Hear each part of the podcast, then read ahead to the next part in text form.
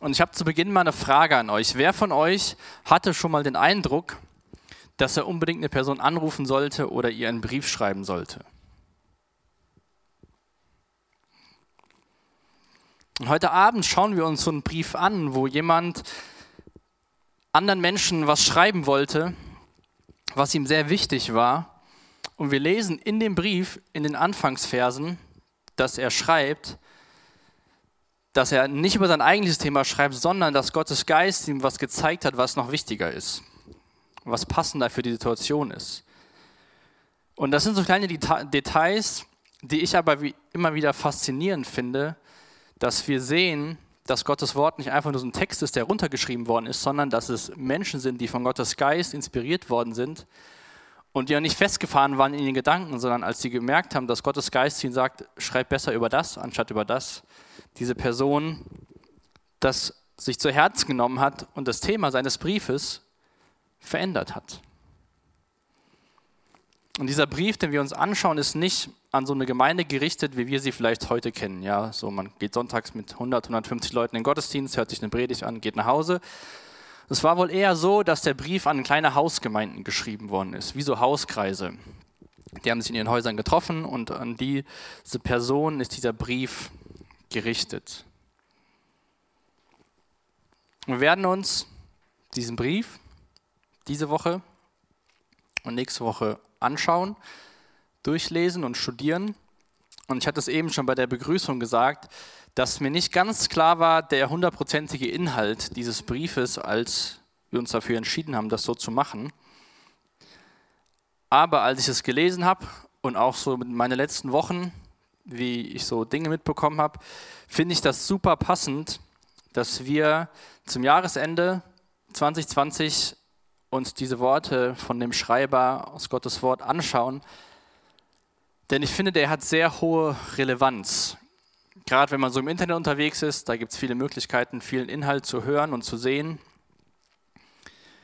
Es werden Podcasts ganz easy ins Netz gestellt. Jeder, jeder Mensch kann einen YouTube-Channel machen und kann da seine Gedanken verbreiten. Und so gibt es auch viele Inhalte, die gut aussehen oder einen guten Titel haben, aber wo der eigentliche Inhalt nicht wirklich biblisch oder gut ist. Und ich war echt schockiert bei manchen Dingen, die ich die Wochen, letzten Wochen so kennengelernt habe, wie Menschen Gottes Wort auslegen oder sie verstehen oder eher gesagt, wie sie Gottes Wort verdrehen. Und vor zwei Wochen hatten wir uns ja darüber unterhalten, wann muss man die Bibel wörtlich nehmen und wann nicht. Und ich hoffe, eine Sache ist euch hängen geblieben, dass, um das herauszufinden, es Arbeit benötigt, dass es mit Fleiß verbunden ist, sich mit der Bibel auseinanderzusetzen und wirklich zu verstehen, was hat der Text, der damals Paulus an die Korinther zum Beispiel geschrieben hat, für uns zu sagen. Was können wir übertragen? Was war für die Korinther? Dass man das nicht so einfach sagen kann. Bei manchen Texten ist es einfacher, bei manchen ist es etwas schwerer. Aber es ist wichtig, sich mit Gottes Wort und der Bibel auseinanderzusetzen. Gottes Wort ist zeitlos, Gottes Wort ist für immer gültig. Aber das war zum Beispiel eine Sache, die ich gehört habe, ist, dass ja die Bibel kennt ja unsere Gesellschaft von heute gar nicht. So wie heute Ehe ist, das kannte die Bibel damals gar nicht, als sie verfasst worden ist. Wenn sowas gesagt wird, was machen die Leute mit Gottes Wort? Sie sagen, das ist nicht mehr aktuell. Es hat keine Relevanz mehr. Dann denke ich mir, wenn Leute sowas sagen und ich mir das angeschaut habe, dann kann man die Bibel auch einfach in ein Buch stellen zu weiterer Weisheitslektüre, wie unser Leben besser werden kann. Und man pickt sich das raus, was einem gut tut, was einem gefällt und was einem nicht gefällt, da blättert man einfach drüber hinweg. Das hat nicht mehr viel mit Gottes Wort zu tun. Und in diesem Brief, den wir uns heute anschauen, wird genau darauf hingewiesen, dass das eine Gefahr ist, dass man sich von Gottes Wort entfernt und dass es vielleicht manchmal gar nicht so offensichtlich ist. Und dieser Brief hat auch nur ein Kapitel, das ist das vorletzte Buch der Bibel. Ihr könnt das zu dem Brief Judas, den könnt ihr mal aufschlagen, also einfach Offenbarung und eine Seite nach vorne blättern, dann seid ihr da. 25 Verse, ein Kapitel, aber ich habe mir gedacht beim Durchlesen, auf diesen Brief passt es, in der Kürze liegt die Würze. Da kann man so viele Sachen daraus lernen, deswegen nehmen wir uns zwei Abende dafür Zeit. Und in diesen ersten beiden Briefen aus Kapitel 1 beschreibt der Judas, der auch Autor ist von dem Brief, wer der Absender, also wer der Autor ist und wer der Empfänger des Briefes ist. Und ich lese uns die Verse mal vor aus Judas, die Verse 1 und 2. Judas, Diener Jesu Christi und Bruder des Jakobus, an alle, die Gott der Vater mit seiner Liebe umgibt und die unter dem Schutz von Jesus Christus stehen. Euch allen, die Gott zum Glauben gerufen hat, wünsche ich, dass ihr seine Barmherzigkeit, seinen Frieden und seine Liebe in, in immer reicherem Maß erfahrt. Also, der Autor des Briefes ist Judas, so, Judas, so stellt er sich vor. Aber um welchen Judas handelt es sich? Also es ist nicht Judas, der Jesus verraten hat, sondern es ist Judas, der Bruder von Jakobus. Wenn man im Markus-Evangelium Kapitel 6, Vers 3 schaut, dann sieht man, dass Jakobus ein Halbbruder von Jesus war. Somit war der Judas, unser Autor, auch ein Halbbruder von Jesus. Aber ich finde es sehr interessant, wie Judas sich hier vorstellt. Judas stellt sich vor als Diener Jesu Christi und als Bruder von Jakobus. Judas hätte ja auch schreiben können, diesen Brief schreibe ich, Judas, Halbbruder unseres Herrn Jesus Christus, in voller Autorität. Hätte er schreiben können, wäre sogar richtig gewesen. Wenn wir aber die Evangelien lesen und auch in der Apostelgeschichte, dann sehen wir, dass Jesu Brüder sich gar nicht quasi bewusst für Jesus entschieden haben, an ihn geglaubt haben, bis nach seiner Auferstehung. Das heißt, als Jesus auf der Erde unterwegs war, haben die Brüder gedacht, was ist denn das für ein Typ? Aber das ist nicht der Grund, glaube ich, warum Judas sagt, Diener Jesu Christi und Bruder Jakobus, sondern Judas hat seine Position, seine Stellung gefunden, dass er Diener von seinem Bruder, von Jesus Christus ist. Und er zeigt uns auch hier in der Einleitung, dass unser Familienstand oder unser Verwandtschaftsgrad nichts mit unserer Rettung zu tun hat. Und dieses Wort, was er für sich selbst gebraucht, dieses Wort Diener, das ist im Griechischen eine Bedeutung von einem freiwilligen Sklaven. Damals war es so, Sklaven waren für eine gewisse Zeit an den Herrn gebunden und danach musste der Herr sie entlassen. Und dann gab es Sklaven, die gesagt haben, mir geht so gut hier, hier will ich bleiben. Und dieses Wort, was im griechischen Doulos heißt, steht hier für Diener. Das heißt, Judas hat sich ganz freiwillig dazu entschieden, Diener Jesu Christi zu werden. Und das sollte auch unsere Haltung als Christen sein. Und dieser Brief ist ganz offensichtlich an Christen geschrieben. Von daher ähm, passt das sehr gut. Und ich wünsche mir, dass wir persönlich zu so einer Überzeugung kommen, dass wir sagen, uns geht so gut hier mit Jesus, ich bin freiwillig sein Diener.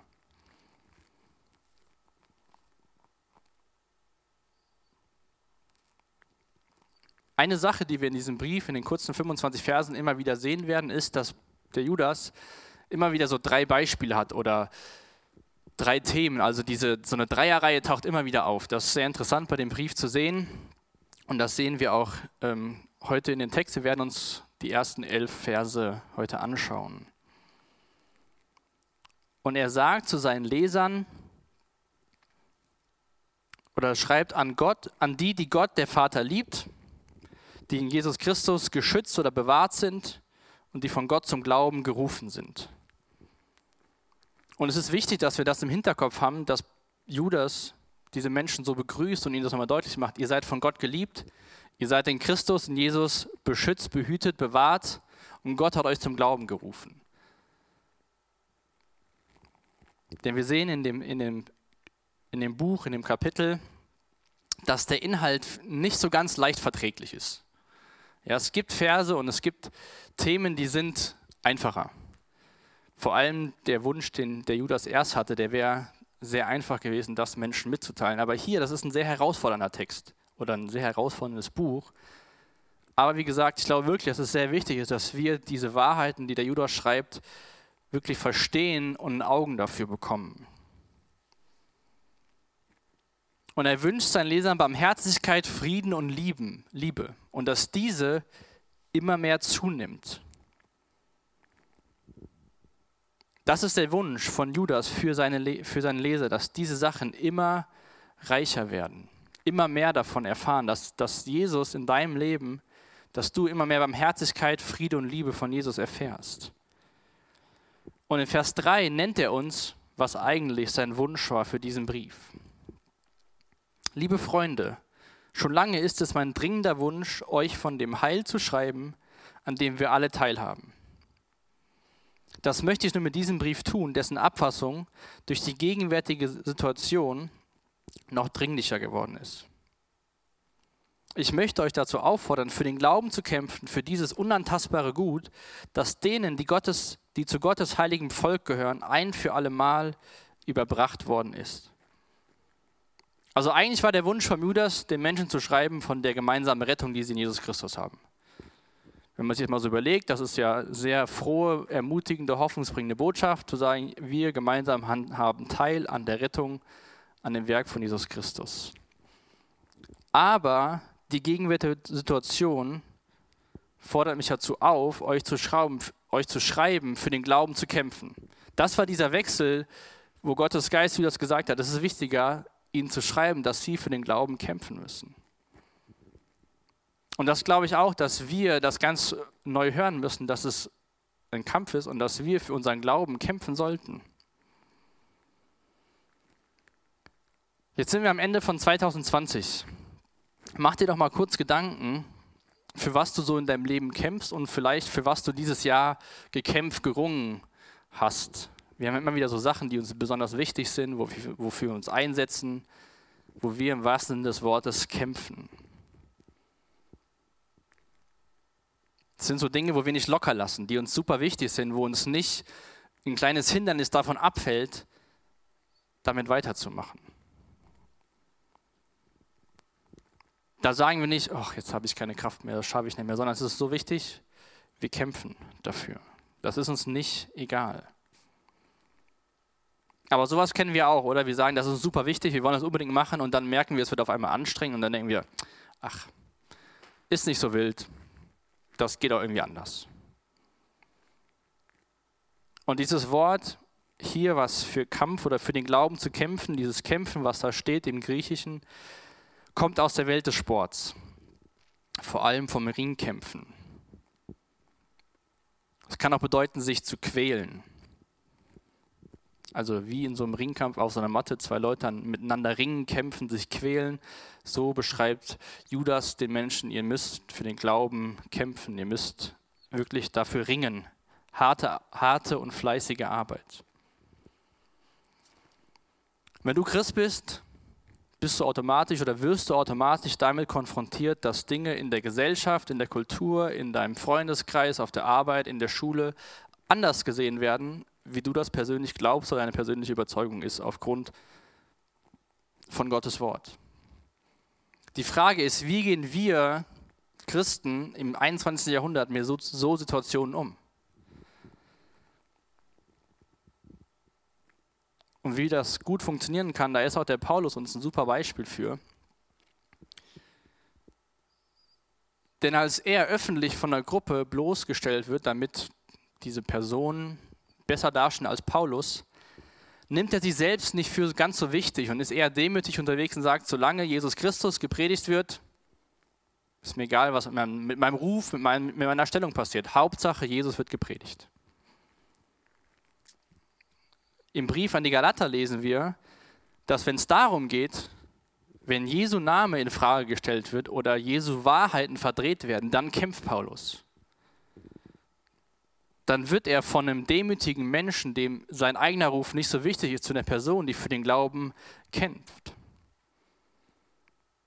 Sein eigener Ruf war ihm irrelevant, solange Jesus Christus gepredigt wird. Aber wenn nicht Jesus Christus gepredigt wird, sondern eine andere Botschaft, dann wurde Paulus zum Kämpfer. Und ich glaube, wir Menschen tendieren eher dazu, nicht so wie Paulus zu sein sondern wenn unser Ruf auf dem Spiel steht, wenn unsere Stellung in der Gruppe, in der Clique, wenn unser Ansehen auf dem Ruf steht, äh, wenn unser Ansehen nicht auf dem Ruf steht, doch, auf dem Spiel steht, zumindest geht es mir so, vielleicht geht es dir anders, dann herzlichen Glückwunsch. Dann setzt man sich dafür ein. Dann versucht man mit Leuten zu reden, ihnen das Gegenteil zu beweisen. Und wenn es dann irgendwo um Themen geht, wo Leute über Gottes Wort reden, über Jesus Christus reden und Dinge verdrehen, sich lächerlich machen, dann sind wir, glaube ich, eher so, gehen wir vielleicht mal woanders hin oder denken so, solange sie mich in Ruhe lassen, können sie sagen, was sie wollen. Paulus war genau umgekehrt. Und Judas fordert uns auf, für den Glauben zu kämpfen. Und ich glaube, wir kämpfen oftmals die falschen Kämpfe. Zumindest geht zu viel Energie in die falschen Kämpfe. Nämlich da, wo es uns persönlich betrifft, geben wir viel mehr, haben wir mehr Ehrgeiz, dann haben wir mehr Einsatz und quälen uns vielleicht mal mehr, um auf dieses Wort aus dem Griechischen zurückzukommen. Warum schreibt der Judas diesen Menschen anstelle von dem gemeinsamen Heil, von der Rettung, warum schreibt er ihnen Kämpf für den Glauben? Warum war das so wichtig für diese Personen damals zu hören? Und warum ist das wichtig, dass wir das heute hören und auch nächste Woche für unsere Zeit aktuell? Schaut mal in Vers 4, da gibt Judas die Erklärung dafür. In euren Reihen haben sich nämlich Leute eingeschlichen, deren Verurteilung vor langer Zeit in der Schrift angekündigt wurde. Gottlose Menschen, die die Gnade unseres Gottes als Freibrief für ein ausschweifendes Leben missbrauchen und die sich damit von dem lossagen, der der alleinige Herrscher ist, Jesus Christus, unser Herr. Es hatten sich Menschen eingeschlichen, die Gottes Wort verdreht haben. Die Gottes Gnade, wie Judas schreibt, missbrauchen für ein ausschweifendes Leben oder als Freibrief nutzen, sagen, ja, Gottes Gnade, ich kann machen, was ich will. Paulus sagt an anderer Stelle, heißt das, wir sollen weiter sündigen? Niemals. Da sind Menschen in diese Hausgemeinden gekommen, die Gottes Wort verdreht haben. Und deswegen war es wichtig, dass Judas diesen Leuten schreibt, kämpft für den Glauben. In 2. Petrus und in 2. Petrus 2 und Kapitel 3 da warnt Petrus seine Leser, dass genau sowas passieren wird. Und ich lese uns mal die Verse vor aus 2. Petrus Kapitel 2, die ersten drei Verse und gleich noch aus 2. Petrus 3, den dritten Vers.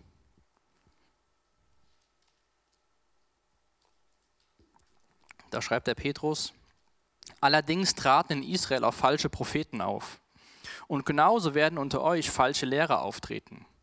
Heimtückisch werden sie sektiererische Lehren in Umlauf bringen die ins Verderben führen und werden sich damit von dem Herrn und Herrscher lossagen, der sie sich zum Eigentum erkauft hat. Auf diese Weise ziehen sie sich selbst ein schnelles Verderben zu. Ihr ausschweifendes Leben wird viele zur Nachahmung verleiten, was dazu führen wird, dass der wahre, Grund in Verruf, der wahre Glaube in Verruf gerät.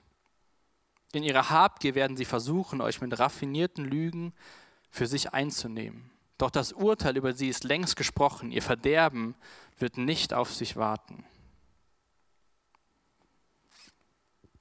Diese Warnung, die der Petrus seinen Lesern geschrieben hat, diese Menschen sind bei den Gemeinden, an die Judas schreibt oder an die Menschen, an die Judas schreibt, schon da gewesen. Heimtückig sind sie. Es fällt nicht auf.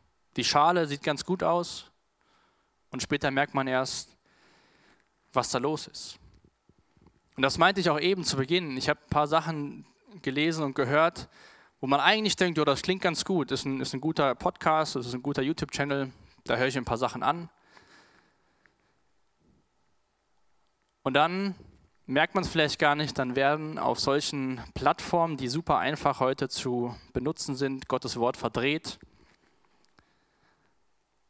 Und ich will euch mal ein Zitat vorlesen, was ich gehört habe in einem so einem Podcast, wie dort Sünde definiert worden ist.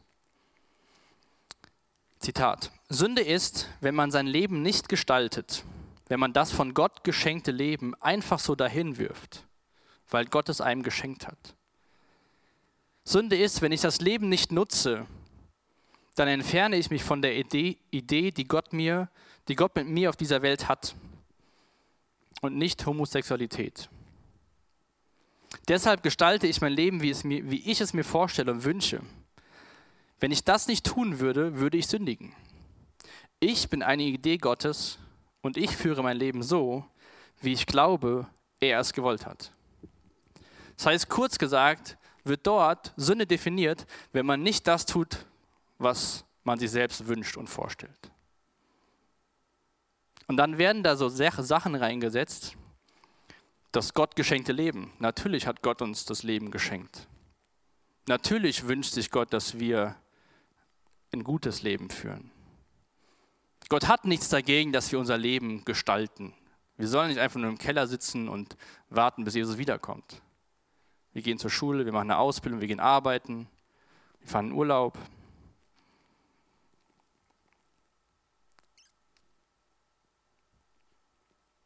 Wenn ich das Leben nicht nutze, entferne ich mich von der Idee, die Gott mit mir auf dieser Welt hatte. Welche Idee hatte denn Gott mit dir und mir auf dieser Welt? Dass wir tun und lassen können, was wir wollen, was uns gut, was uns gut gefällt, was wir uns vorstellen. Gott ist nicht ein Gott, der uns irgendwas Böses will. Aber ich glaube, wenn wir mit dem ehrlichen Herzen Gottes Wort lesen, werden wir immer mal wieder auf Dinge hingewiesen, die in unserem Leben nicht richtig laufen. Wenn wir uns an Gottes Maßstab, an sein Wort halten. Ich bin eine Idee Gottes und führe mein Leben so, wie ich glaube, er es gewollt hat. Führen wir unser Leben so, wie wir glauben, wie Gott es gewollt hat und suchen uns die Worte aus, seiner, aus seinem Wort raus, die für uns passen? Oder führen wir unser Leben so, wie Gott es gewollt hat, anhand von seinem Wort? In 2. Petrus 3, Vers 3 schreibt Petrus, vor allem müsst ihr wissen, dass in den Tagen vor dem Ende Spötter auftreten werden, denen nichts heilig ist und die nur ihren eigenen Begierden folgen.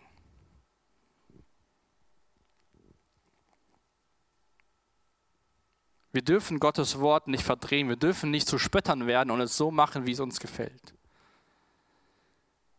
Und ich bin echt super dankbar und ich hoffe, dass euch es auch geholfen hat, dass wir uns diese ersten fünf Bücher Mose angeschaut haben, dass wir gesehen haben, wie Gott die Menschen geschaffen hat, wie die Menschen missgebaut haben und wie Gott seitdem versucht, die Menschen zu retten, zu sich wieder zu sich zurückzuholen und immer wieder seine Gnade erwiesen hat. Das ist ja kein Gott, der den Menschen Böses will. Aber es ist zurzeit, oder man sieht es immer mehr, dass Gottes Wort verdreht wird und man einfach nur für sich selbst lebt. Im Zentrum steht nicht mehr Gott und seine Herrlichkeit, sondern der Mensch und seine Begierden und sein Vergnügen. Auch auf sozusagen christlichen Plattformen. Und der Judas hat hier geschrieben, warum man für den Glauben kämpfen soll, weil für dieses unantastbare Gut, das denen, die zu Gottes heiligem Volk gehören, ein für alle Mal überbracht worden ist. Für dieses unantastbare Gut, der Glaube, den du und ich teilen. Gott ist der Urheber, Gott ist der Autor dieses Glaubens und er ist ein für alle Mal überbracht worden. Da kommt nicht in 2022 eine neue Offenbarung. Da braucht man nicht eine neue Bibel zu schreiben, weil Gottes Wort ein für alle Mal offenbart worden ist. Und das ist nützlich und gut für unser Leben. Gottes Wort, die Bibel, ist sein Ratschluss für unser Leben. Und mich hat das die, Wochen, die letzten Wochen echt traurig gemacht, zu sehen, wie Menschen mit der Bibel umgehen und was sie für einen Schaden anrichten. Nicht nur bei sich selbst, sondern auch bei anderen Menschen, so wie das Petrus hier beschreibt. Ihr Leben führt zu Nachahmung, was dazu führt, dass der wahre Glaube in Verruf gerät. Nicht nur schadet man anderen Christen, sondern Menschen, die Jesus nicht kennen, denken so, wo ist der Unterschied? Was bringt in Anführungszeichen mir es, Christ zu werden, wenn sich alle so verhalten, wie ich mich sowieso verhalte?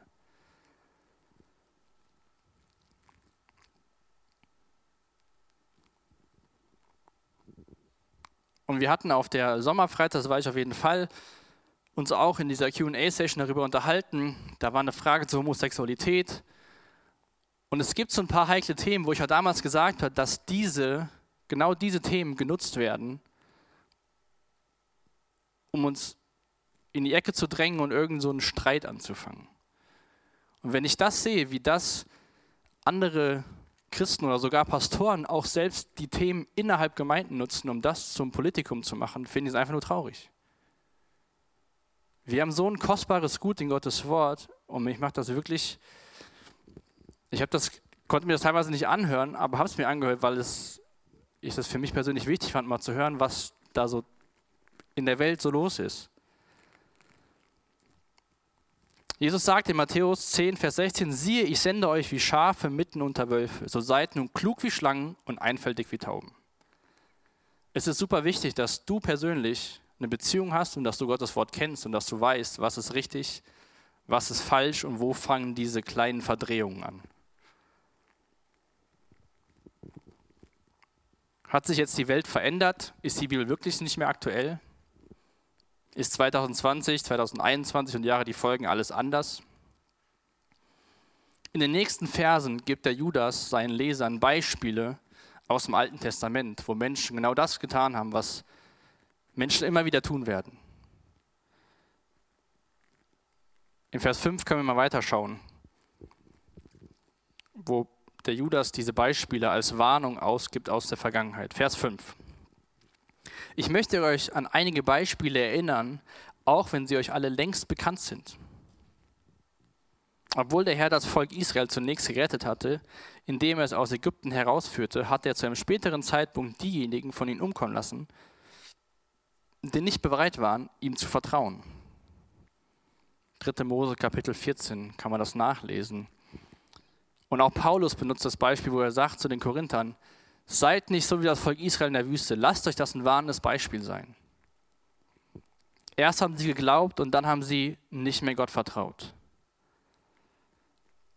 Und auch heute gibt es Menschen, die Gott nicht vertrauen, die nach Gottes Volk, wie das Volk Israel in der Wüste nach Gottes Volk aussieht, aber die Verheißung und das Vertrauen in Gott oder die, Verhe die, die Verheißung nicht glauben und kein Vertrauen in Gott haben. Und was ist mit dem Volk Israel passiert? Sie sind sie selbst zum Richter im Endeffekt geworden. Und so werden auch Menschen sich selbst sozusagen zum Richter, wenn sie Gott ablehnen, ihm nicht mehr vertrauen, obwohl er sie aus Ägypten, aus dem Exodus gerettet hat. Oder denkt, Vers 6, an jene Engel, die die Grenzen ihres Herrschaftsbereichs nicht respektierten und den ihnen zugewiesenen Aufenthaltsort verließen. Der Herr hat sie in Fesseln gelegt, die niemand lösen kann, sodass sie jetzt in tiefer Finsternis auf jeden großen Tag warten müssen, an dem sie gerichtet werden. Das kann man nachlesen in ähm, 1. Mose Kapitel 6, wo da von Engelswesen gesprochen wird, die mit den Menschenkindern äh, Kinder machen. Und was beschreibt der Judas hier? Sie haben den Herrschaftsbereich verlassen, haben ihn nicht respektiert und Gott hat sie in Fesseln gelegt, die niemand lösen kann. Und sie warten auf, das, auf den Tag, an dem sie gerichtet werden. Diese Engel entkommen nicht Gottes Gericht. Und die Menschen, die sich so in die Gemeinde damals hineinschleichen, die entkommen auch nicht. Die graben sich selbst ihr Grab, sie kommen selbst, entkommen sie nicht dem Gericht. Ganz ähnlich war es bei Sodom und Gomorra und den umliegenden Städten. Ihre Bewohner gaben sich sexueller Zügellosigkeit hin und praktizierten widernatürliche Dinge. Zur Strafe für ihr Verhalten und als warnendes Beispiel für uns alle sind sie nun dem ewigen Feuer ausgeliefert nachzulesen in Genesis 1. Mose Kapitel 19. Eigentlich ging es diesen Städten Sodom und Gomorra gut. Da gab es Reichtum. Die Länder, die waren prächtig drumherum für Vieh und Weiden, Tiere. Und trotzdem haben sie sich gegen Gottes Ordnung, haben sie gegen Gottes Ordnung rebelliert, sich dagegen aufgelehnt. Wieder natürliche Dinge gegeben, Zügellosigkeit herrschte in Sodom. Und ob das jetzt genau das Problem auch in den Gemeinden war, das wissen wir nicht bei Judas zu der Zeit. Aber diese Beispiele sind Beispiele aus der Vergangenheit, aber sie zeigen, glaube ich, auch Verhalten von uns Menschen, die wir immer wieder in der Lage sind durchzuführen. Und da, das sollte die Leser daran erinnern, was damals schon Menschen gemacht haben und dass es immer wieder Menschen geben wird, die so handeln werden. Und natürlich kann man das nicht umschweifen, dass wir auch hier, oder wenn man sich das von Sodom anschaut oder auch bei Paulus lesen wir das, ähm, im Korintherbrief, dass Homosexualität eine Rebellion gegen Gottes Ordnung ist. Aber wie ich schon mal damals auf der Sommerfreizeit gesagt habe, es ist super schwierig, da gut und weise zu sein, gute Unterhaltungen zu führen. Aber genauso ist Sex außerhalb der Ehe gegen Gottes Ordnung. Und was mir bei diesem ganzen Thema wichtig ist, was leider auch so oft verdreht wird, ist, dass man die Sünde hassen soll und den Sünder lieben soll. Und es wird so oft dahingestellt, dass man sofort den Menschen ablehnt und den Menschen nicht mehr lieb hat, weil man sein Verhalten nicht gut findet.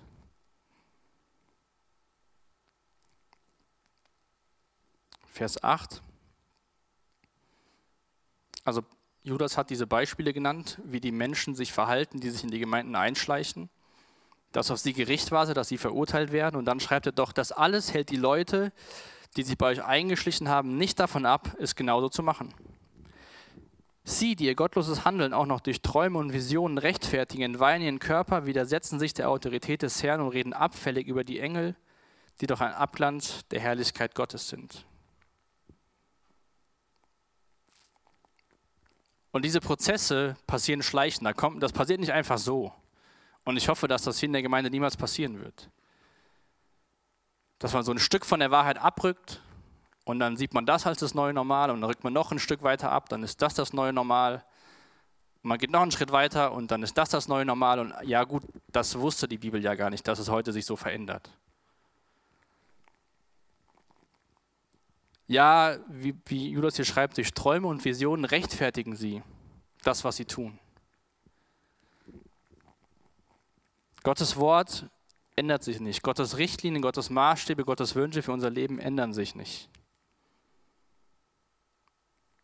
Und ich glaube, ein guter Indikator dafür ist, wenn man so, so von der Wahrheit von Gottes Wort abrückt, ist, wenn diese Dinge, die man auf einmal für gut heißt, über die Kirchengeschichte gesehen niemals gerechtfertigt werden können. Natürlich gibt es in verschiedenen Gemeinden verschiedene Überzeugungen, aber wir müssen gucken, wo rückt man wirklich von der Wahrheit ab, wo schleicht sich so ein bisschen anderes Denken ein. Im Endeffekt haben diese Menschen, die damals in die Gemeinde gekommen sind, Autorität abgelehnt. Und das ist auch eine große Sache bei uns heutzutage, dass die Kultur und die Gesellschaft sagt, Autorität ist nicht so wichtig, die kann man ablehnen, mach das so, wie du das denkst. Du selbst bist deine Autorität und du selbst bist die einzige Person, die entscheidet, was richtig und was falsch ist. Erinnert euch, wie diese Person Sünde beschrieben hat. Ich tu, Sünde ist das, wenn ich nicht das tue, was ich mir für mein Leben wünsche. Und das passiert schnell, dass wir so mit der Bibel umgehen können, dass wir wie in so einer, bei so einem Buffet uns raussuchen, was passt mir, das nehme ich mir mit, das stecke ich mir in die Hosentasche, das lerne ich und das gefällt mir nicht, von dem esse ich nichts, das lasse ich lieber liegen. So das, was mir, mir gefällt, das nehme ich mit.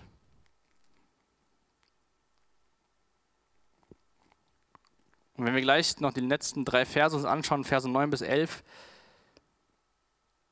dann sehen wir, gerade in Vers 9 ein Beispiel, das finden wir nicht in der Bibel im Alten Testament aufgeschrieben. Und Judas zitiert hier Schriften, die aber seinen Lesern bekannt waren.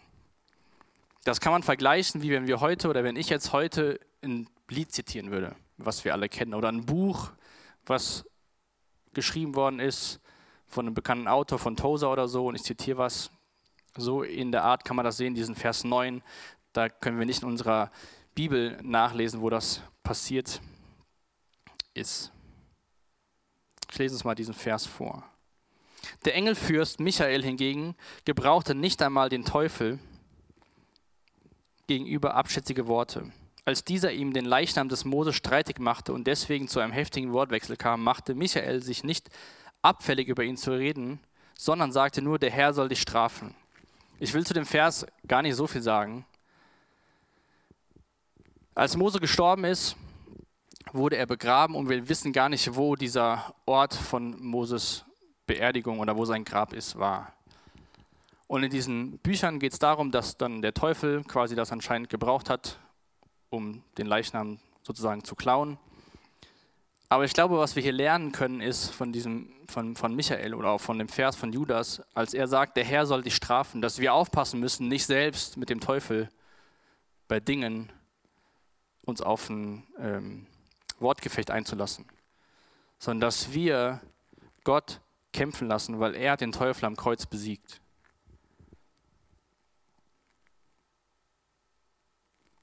Und der Michael ist ein Beispiel dafür, wie man gut kämpfen kann. Weil wir sehen gleich in Vers 10, dass diese Menschen das nicht verstanden haben. Ganz anders diese Leute über das, was sie nicht verstehen. Sie reden mit abschätzigen Worten und das, wovon sie verstehen, und das, was sie verstehen, nämlich ihren Trieben zu folgen, wie die vernunftlosen Tiere ihren Instinkten. Gerade das bringt sie in den Untergang. Das heißt, die Menschen können nicht mehr so klar denken, das, was sie verstehen, was sie nicht verstehen, reden sie mit abschätzigen Worten, da machen sie es lächerlich drüber und reagieren wie Tiere im Endeffekt. Wehe ihnen, sie haben den Weg eingeschlagen, den kein gegangen ist. Sie haben sich wie Biliam dafür entschieden, andere irre zu führen, weil sie sich davon Gewinn versprechen. Und sie stürzen sich ins Verderben, indem sie sich einst wie Korach gegen Gott auflehnen. Wieder drei Beispiele von drei Personen aus dem Alten Testament, der Kain bringt, sein, bringt seinen Bruder um. Kain war neidisch, weil Gott das Opfer von seinem Bruder Abel angenommen hat. Kain verkörpert so einen Weg von Unglauben und leerer Religion. Kain ist eifersüchtig geworden. Kain wollte es selbst schaffen zu Gott zu kommen.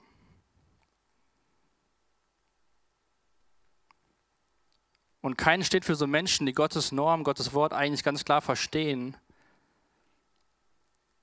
aber sich selbst dazu entscheiden, das nicht zu akzeptieren und nur teilweise zu akzeptieren. Sie geben sich zwar einen frommen Anschein, aber von der Kraft Gottes, die sie so verändern könnte, dass sie wirklich ein frommes Leben führen, würden, wollen sie nichts wissen. Von solchen Menschen halte dich fern. Ich weiß nicht, wie es dir geht, wovor du schon mal so Respekt oder Angst hast, aber ich glaube, Christen fürchten sich im Allgemeinen viel mehr vor säkulärem Humanismus oder Atheismus. Aber so tote Religion wie beim Kain ist viel gefährlicher, weil man das gar nicht so mitkriegt.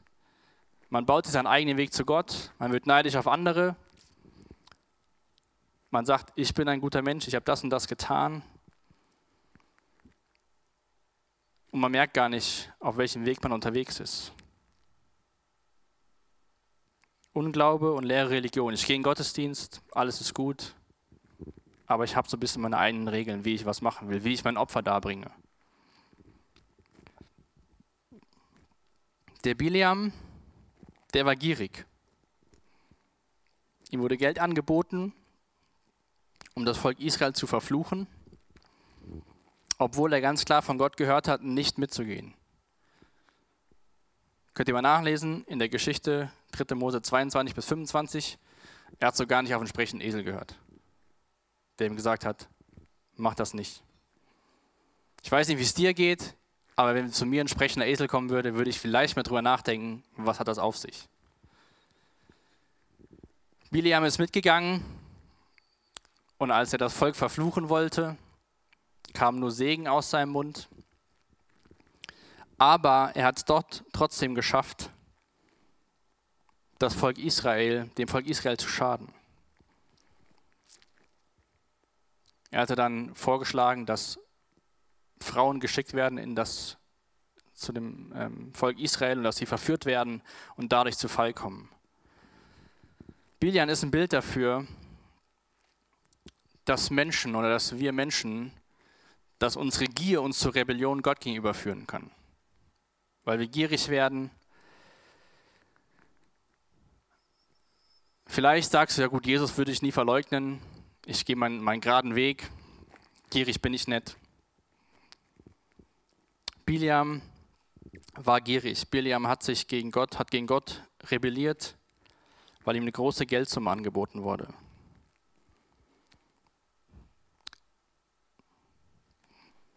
Wie wurde Jesus verraten?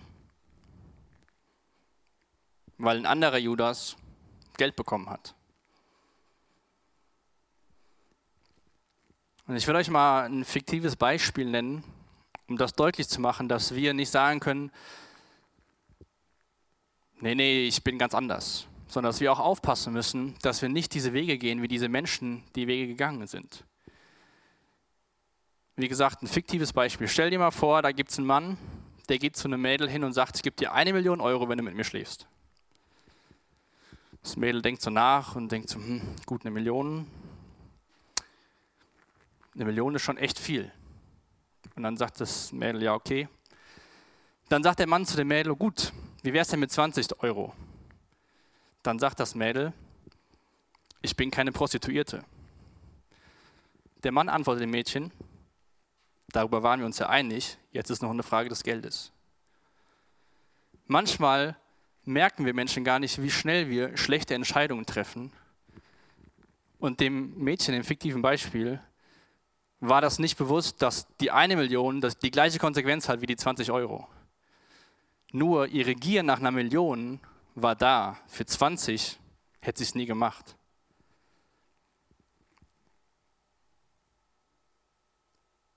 Wo müssen wir aufpassen? Wo sind wir bereit, Kompromisse einzugehen, weil uns was viel Besseres versprochen wird? Und dann zum Abschluss nimmt Judas das Beispiel von dem Chora. Chora war ein Levit und die Leviten, gerade die Familie Aarons, waren ja die Priester. Aber es war nicht Choras Aufgabe, Priester zu werden, weil er nicht in Aarons Familie war. Korah hatte einen anderen Wirkungskreis von Gott bekommen, aber damit war er nicht zufrieden. Er, Korah wollte die Autorität von Mose als Anführer von dem Volk. Korah wollte nicht mehr seine Position haben, er wollte mehr. Von Korah sollten wir lernen, dass wir zufrieden sein sollten mit dem, was Gott uns gegeben hat und darin unser Bestes geben. Auch Korah hat sich gegen Gott aufgelehnt, gegen seinen bestimmten ernannten Leiter, gegen Gottes Vermittler. Und die Menschen, die da in diese Gemeinden gekommen sind, haben auch Gottes Autorität abgelehnt, so, abgelehnt, so wie in der Rebellion von Korah. Und warum schreibt Judas solche Verse anstelle von, der, von dem Heil zu schreiben, was uns alle verbindet? Weil er wusste, dass es, weil Gottes Geist ihm das wichtig gemacht hat, den Menschen zu schreiben, passt auf, da gibt es Leute, die verdrehen Gottes Wort, sie handeln so wie damals schon. Nehmt euch in Acht. Ich habe es eben gesagt, wir leben in einer Zeit, da wird der Mensch in den Mittelpunkt gestellt. Alles, was dem Menschen gut tut, kann er machen. Und das ist ein super großes Problem. Und gerade die letzten drei Beispiele, im Endeffekt rebellierte jeder gegen Gottes Autorität. Kein hat gegen Gottes Autorität rebelliert in Bezug auf die Errettung. Er hat gesagt, ich habe einen besseren Weg mit meinem Opfern, was ich tun kann. Bileam sah das Geld und was ihm geboten worden ist. Und Korah wollte selbst Autorität haben, wollte selbst der Anführer sein. Und ich will nicht alles schwarz malen. Ich will, dass wir, wie, wie Jesus das in Matthäus 10 sagt, dass wir klug werden wie Schlangen. Dass wir lernen, das zu unterscheiden, wo wird von Gottes Wahrheit abgewichen Und die Frage an uns selbst, wo wir, wo rebellieren wir vielleicht in unserem Leben gegen Gottes Autorität? Wo sagen wir vielleicht, hm, das ist mir ein bisschen zu viel, das mache ich lieber ein bisschen anders? Christsein zu leben ist sehr herausfordernd. Es hat super viel Nutzen, wenn ich es mal so nennen will. Wir dürfen die Ewigkeit bei Jesus verbringen. Wir haben Rettung, wir haben Frieden gerade in so einem Jahr wie 2020, auch wenn du dir vielleicht Fragen stellst, wie geht es mir nach der Schule weiter, finde ich einen Studienplatz. Wir dürfen Frieden haben über Situationen, die um uns herum herrschen. Aber trotzdem will ich uns einladen und ermutigen, dass wir für unseren Glauben kämpfen. dass wir einstehen für Dinge, für die Gott einsteht.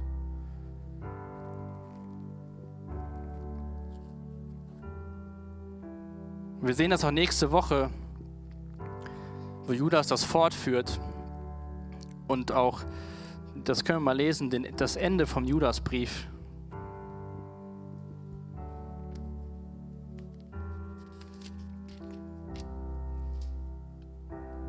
Verse 24 und 25. Der aber, dem aber, der mächtig genug ist, euch ohne Straucheln zu bewahren und euch unsträflich mit Freunden vor das Angesicht seiner Herrlichkeit zu stellen, dem allein weisen Gott, unserem Retter, gebührt Herrlichkeit, Majestät, Macht und Herrschaft jetzt und in alle Ewigkeit.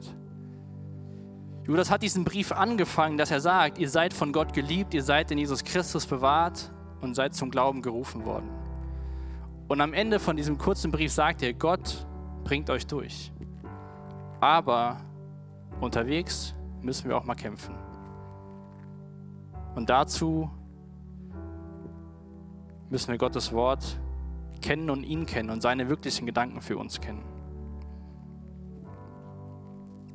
Vater, ich danke dir, dass wir auch so eher schwierige Sachen in deinem Wort finden und du siehst, was so um uns herum los ist, was veröffentlicht wird, was aufgenommen wird.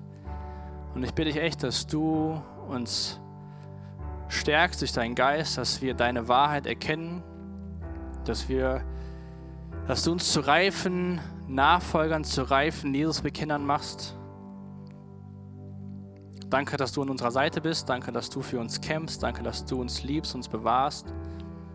Und ich bitte dich echt, dass du uns offene Augen schenkst, wo so falsche Dinge in, in unsere Gemeinde, aber auch in unser Leben kommt wo wir von deiner Wahrheit abrücken. Ich bitte dich um Gnade und um Weisheit im Umgang und in unserem Leben, in dem wir hier sind.